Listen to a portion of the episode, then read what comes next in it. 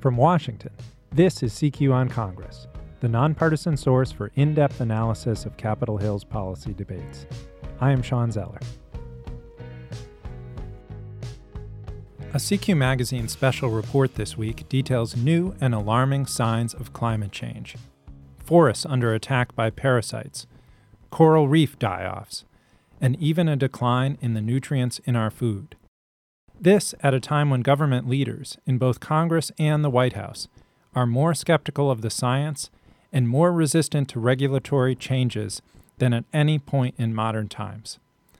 My guests today are Brenda Ekwurzel, Director of Climate Science for the Union of Concerned Scientists, who is joining us by phone, and CQ reporter Alvina Nawaguna. Thank you for joining us. Thanks for having me, Shawn. First, let's turn to Brenda. So, Brenda, our report in CQ Magazine details some of the latest findings on climate change. These go beyond what we've all heard about, like rising sea temperatures and sea levels. What are scientists seeing? Scientists are seeing it goes way beyond changing global average temperature for the Earth. We're seeing that entire forests are changing the species because they're being ravaged by pine bark beetle, encouraged by these warmer temperatures. We're seeing that there are more algal blooms, even on the northern lakes, such as the Great Lakes. Coral reefs are experiencing repeated temperature spikes that cause them to bleach, and some are dying. And we see that it's affecting drinking water supplies, uh, our farm crops, and also wacky weather in the continental United States. Let's take one of the most alarming problems that came up in our special report a decline in the nutrients in our food. What are scientists seeing there, and how is that linked to climate change? Yeah, that one is a complicated one because there's a lot of things that we have done to modify our food supply to try to feed so many more people in the world. So that's one factor. Another factor is that in food crops, CO2 causes plants to produce more sugar and starch, which displaces minerals and proteins. And one thing we know is that we learned in grade school that plants take up carbon dioxide and give off oxygen that we all breathe. And more CO2, you would think it might be good for plants, but some scientists are finding that, for example, the plants we don't like as much, such as poison ivy, will thrive and produce more of that urushiol oil that we're about 80% of people are allergic to. And it's not only food, clean water is also at risk. Why so? What we find is that it's, for example, in the southwestern U.S., with higher temperatures, scientists are finding that over this century, if we don't abate emissions of heat trapping gases, the Colorado River, an important water resource for the region, could lose 35% or more of its flow because of higher temperatures, causing plants to lose more water from their uh, plant systems into the atmosphere, and evaporation from surface water, rivers, and lakes. And how does that affect the water we drink? So, what happens is, for example, the city of El Paso is spending a huge amount of money because their surface water supplies are diminishing. They have to go underground and pump water that has saline aspects that we wouldn't be able to drink directly. So, they have to desalinate the water, which costs energy and uh, you have to find uses for the salts, which they have found in El Paso. Now, I was recently in Colorado and saw the problems they're experiencing with tree die off, something linked to a beetle infestation, but also to climate change, right? Yes, what we found is not only just in the Rocky Mountains, but in Alaska, for example, these are places in the high elevation or high latitude you expect to have cold winters. And the bark beetle normally would be kept in check by being so cold that they wouldn't be able to reproduce um, more than one cycle a year. now the temperatures are so warm, some of these bark beetles could produce twice or three times a year, and they can ravage a forest, kill trees, and then if there's a lightning strike and a natural wildfire starts, just like kindling in the forest of Colorado or northern New Mexico. Now, in Colorado, it's quite striking. Uh, you can see whole mountainsides where the trees are dead. And I thought it was the result of an invasive species, the Asian longhorn beetle. Well, what happens is it's a combination of beetles are on the move. Once they ravage a forest, they want to find other forests. Um, so you have that. Beetles are on the move. For example, the British Columbia pine beetle crop almost devastated most of the pine trees, and people are worried about it jumping across the continental divide uh, with that big Rocky Mountain, the northern part of the Rocky Mountain mountain range, and we have similar issues in the United States with with pine beetle, and you can see this year round. Forests that are dying, the lodgepole pine, other really iconic species are are being affected by the pine beetle. You mentioned earlier the wacky weather we've seen in the Northeast during the winters, and climate change skeptics point to that cold weather and the big snowstorms and say global warming isn't happening. Why are they wrong about that? yes, what we see is that in fact, with a warmer atmosphere, it can hold more water vapor. So if you have precipitation in the summertime, in the winter, it's not precipitation is coming down as snow. So ironically, more snow in some places can be a sign of global warming. And more polar. And what you mentioned is the polar vortex right, story. Right, polar air. So what happens is normally the cold air is kept up north with this very fast-moving jet polar jet stream. However, since the Arctic is warming so much faster in the summer and affecting the fall temperatures and ultimately the winter, it's not as cold up there as it used to be a century ago. And even at the end of the last century. So starting in 2000, we started to see that the polar jet stream started to become more wavy. So it would dip down to Texas and sweep back up towards New England. And where the, that jet stream is kind of brings our weather. So it means that sometimes we've been seeing a lot more prevalence of drought in California. The rain's not coming down there from the north sweep down of that jet stream.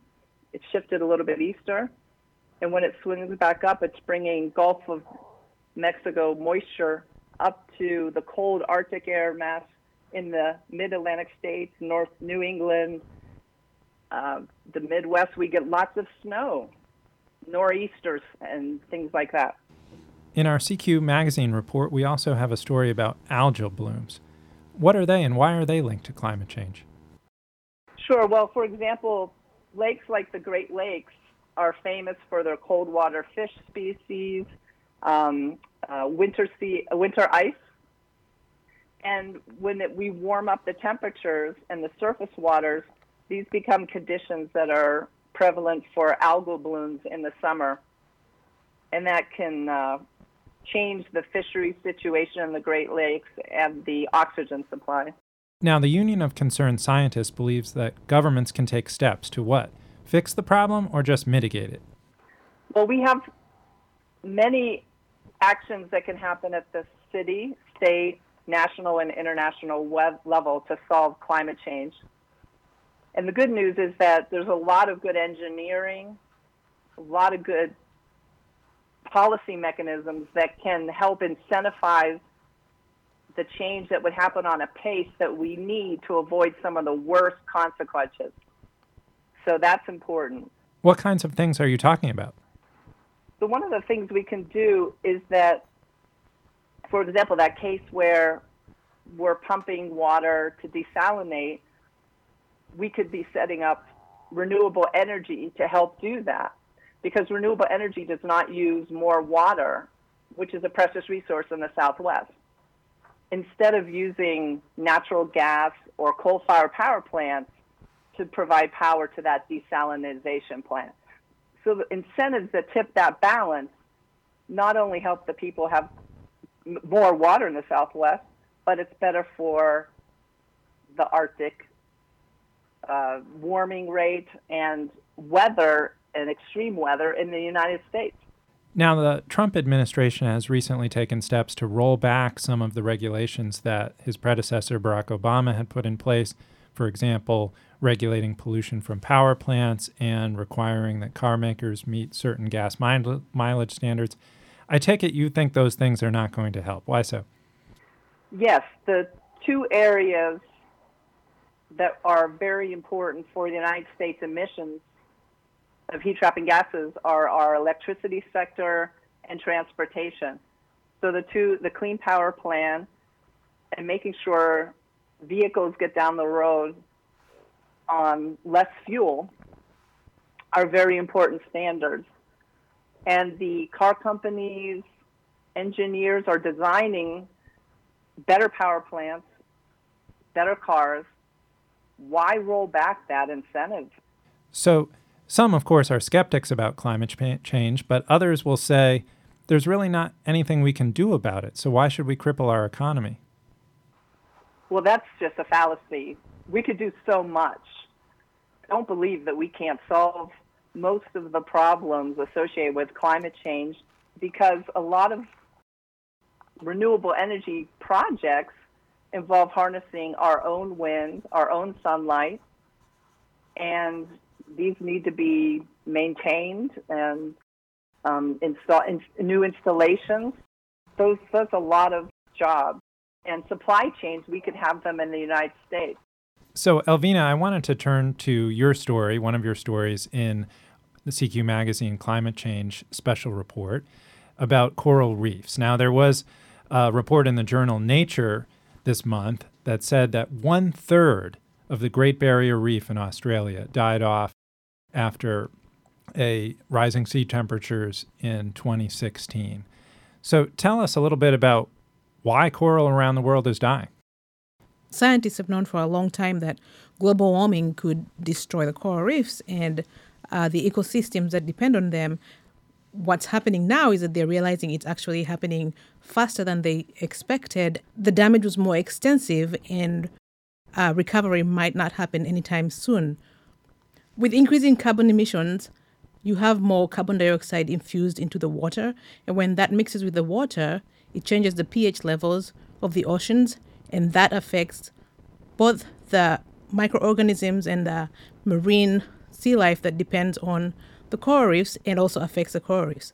And so we're seeing them bleach and we're seeing them die off. Right. So this, I mean, coral takes, it grows very slowly, right? The, the Great Barrier Reef is the product of thousands of years of growth. Yes. And one bad season in 2016, the coral can't survive when the water is above a certain temperature. And it turns white, right? First when it when it's reacting to problematic water, it turns white. Yes. And then sometimes it can recover and otherwise it's gone. Yeah, and, and, and it's dying at a faster rate and now scientists think that uh, by the end of the century, you will see coral reefs actually start to dissolve, and that's alarming. And they and they caution that if we don't do something to uh, control carbon emissions to stop global warming, it's going to be catastrophic for for the uh, right. Underwater. And this is this is not just the Great Barrier Reef in Australia. I know, for example, in, in the United States, in the in the Virgin Islands National Park, there's been significant coral bleaching uh, and coral die-offs there as well. So it's in waters all over the world. Yes, and they are all somewhat interrelated. So uh, one of the people I spoke to said the, the, the solution is starting with what's happening locally and solving that because all of the oceans in some way are related. This is not an insignificant matter because coral is very important to the ecosystem of the ocean. Can you explain to our listeners a little bit about why that's so? So, there is a symbiotic uh, relationship between the coral reefs and the, the underwater creatures that depend on them. And so when you have the fish and the and the crabs and all those things dying, you're taking away the food source for the corals. And when you have the corals dying and not being able to form calcium, you're taking away habitat for um, the living creatures in there. And it doesn't stop just underwater.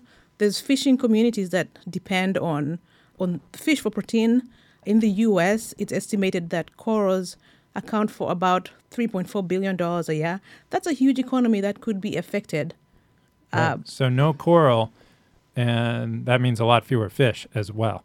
Yes, and also it affects tourism because a lot of people spend money to to go underwater to see the the corals. Right, the fish. Uh, it's under underwater communities in a way. The fish gathering around the colorful coral um, as feeding sites, and if it's gone, that's gone. Alvina, you also looked at this issue that Brenda raised around the nutrition of food. And Brenda discussed this a bit, but I was wondering if you could explain a little bit about specifically what types of food we're seeing uh, changes in the nutritional content. So, this is a fairly emerging area of research into how carbon emissions affect the nutritional value of food. And what scientists have found is that it dilutes uh, the nutritional value of foods like wheat and, and rice, and a lot of communities depend on that. Just think how much wheat we consume in the right, U.S. Right, that's a staple for people worldwide. Yes, so you ha- you're finding that the crops are growing faster, which is good for the farmers, but for the people who are consuming it, you're having less uh, calcium, less iron, less zinc, but more starch and more sugars. And we already consume a lot of sugars, especially in poor communities and, and in countries like in Southeast Asia and the developing world. And so, in the US, with already high levels of diabetes and overweight issues, this this this could be something that would have bigger repercussions in the future. So, thank you, Brenda, and thank you, Alvina. Thank you, Shawn. I appreciate it. Thanks for covering these important topics. I am Shawn Zeller. Thank you for joining us. You can subscribe to this podcast on iTunes, Stitcher, and on NPR One. And please rate us on iTunes. For more on this and other stories, visit rollcall.com or find us on Twitter at CQNow or at Roll Call.